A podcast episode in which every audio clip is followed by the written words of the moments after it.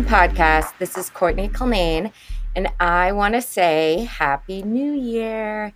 And as promised, this is part two to getting to helping you with your New Year's resolutions. And even if you're not a resolution person, this is to help you make any change and to actually see it through because a lot i mean we know the st- statistics on new year's resolutions and how i think something in the mid 80% people give up by february and then something like 90 plus percent give up by march. I want you to be in that 8 to 10% of people who see these through. And i've talked with dozens of people now hundreds of people about this over the years and had some really good results. And so I am going to tell you how you can help yourself achieve the goals you set out to, whether it's a New Year's resolution or just a change you're willing to make, you're wanting to make. So I have, I mean, the, the problem with resolutions are that we go, we decide, let's say, for example, we want to lose weight and people eat like crap over the holidays and then they go balls to the wall in January. They only eat salads, they do crazy workouts 5 days a week and because that sucks so much, things start to fall off. And because you can't keep up doing what you've been doing, you lose motivation, you're miserable, your old life is comfortable and easy, and you're right back into the same place. And I've seen people do this with any goal they set, really. I mean, I think the most common New Year's resolution is losing weight, but I've seen people do it with wanting to reduce drinking, wanting to get back out there and date, wanting to start a side hustle, um, whatever. I mean, change is hard. So I think that's part of validating it. But I have your two tips to sustain your motivation to achieve your goals. And obviously, how self assurance plays a role in that. So, my first hack that I tell people is to really set yourself up for success. And that includes setting goals that are so small that you're like, why the hell am I even doing this? This this isn't even going to chip away at my goal.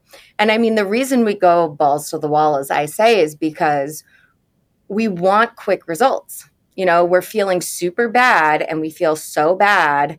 Um, you know, the people who want to eat healthy and lose weight or whatever, we feel so bad that we go so hard because we want to see results so quickly. That would be lovely. Don't get me wrong, but that makes us so miserable.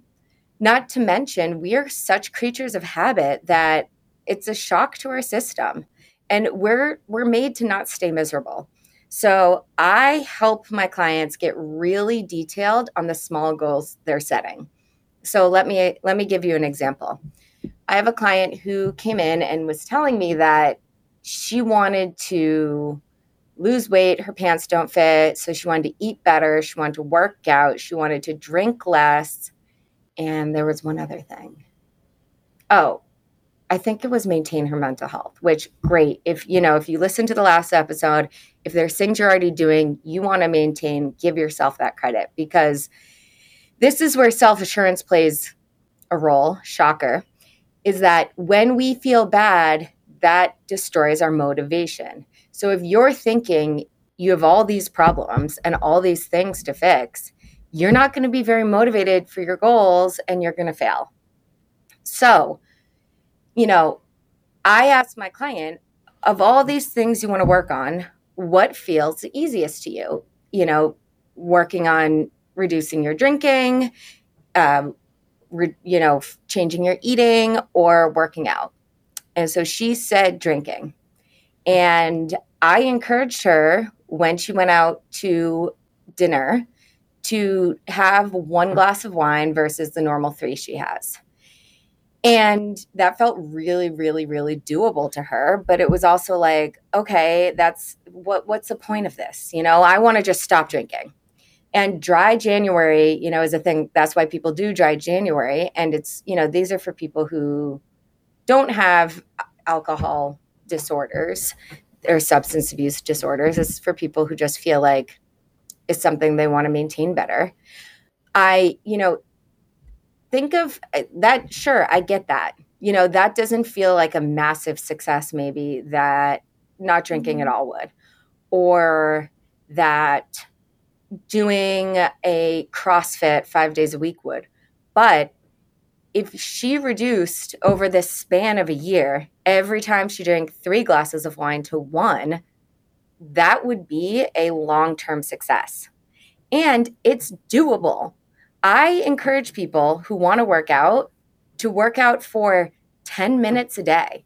And again, that's going to feel like not good enough, but it's sustainable. And so, again, in terms of self assurance, if you find yourself beating yourself up that you're not doing enough, that feeling of enough is is directly related to self assurance. You've got to let a small change be enough. You've got to look at how many years you've been in a certain behavior pattern and acknowledge that moving the dial a little bit, just doing one inch, is what will add up to miles, which will make your progress. And it, you know, you will be able to A, feel good, so you won't quit. And then you will change a habit because you'll just be getting habituated slowly over time instead of shocking your system by doing no nicotine, no alcohol, crazy workouts that your body's not ready for, eating salads, you know, when your body's used to like fries. That is setting yourself up to feel like crap. So let the little success be enough. You know, that it again feels counterintuitive, but you can do that. You know, when I said, Can you have one glass of wine tonight? She's like, Yeah. Okay. So do that and then feel good about it and keep doing it and assure yourself, and you will start to see yourself different. So that is my tip number one. My second tip is that another thing that destroys our motivation is when we feel like we're putting these rules on ourselves and that we can't have this or we shouldn't have this it's it's like our inner teenager comes out when it's like ugh i really want a burger but i can't i, sh- I can't i'm not allowed to. Our inner teenager is like fuck that i'm going to do what i want no one can tell me what to do. And it feels very constricting. And that doesn't feel good for our sense of self. That's like who we are internally feels like we don't make good choices again it's it's a conflict and it destroys motivation. So long story short our goal our tip number two is to reframe that i have to work out or i can't have a glass of wine or i can't have that burger is that is this worth it to me? Is a uh, a 20 minute jog on the treadmill worth how I feel after, how good I feel after? Is this, you know, personal pizza worth the calories and the long term effects?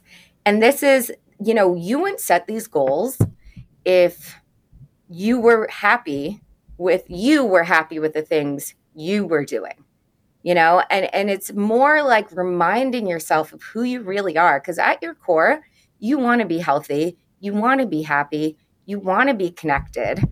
And when we're telling ourselves, I can't do this or I shouldn't do this, we are forgetting that. It's almost like it feels like an external thing. So if your goals are, you know, I, and going back to my example with this client, I said, is it worth it for you to have three glasses of wine and you know, feel like crap the next day? And she's like, no, you know, and sometimes the dessert is worth it. She's like, I, you know, we went through an exercise. What would be worth it? Okay, if, if me and all my friends were going to our see our favorite concert and we had a party bus and you know i planned for that etc that would be worth it okay so that's when you're going to do that it's not like these rules are just, we get to make the rules. And that makes us feel better about ourselves. And it, it's a totally different, we're, we're going to want to rebel against feeling like we're not allowed to do things. So if you're doing workouts that feel really good for your body, remember that. And remember that you actually want to do that. If you're eating in a way that feels good, that's what you at your core want to be doing. So these two things, and then we trust ourselves, and then we're more assured, and then we listen to ourselves with a lot more ease than this constant battle and then giving up and feeling like crap and all that sort of stuff. So, I hope this works as well for you as it has for all my clients. If you're ready in this new year, if your goal is mental health, I want you to go to uh, starboardgrowth.mykajabi.com and check out my course because this is going to go even deeper into these concepts I'm talking about now. Also, check me out on Instagram at Courtney Culnane. We'll see you on the next one. Bye bye.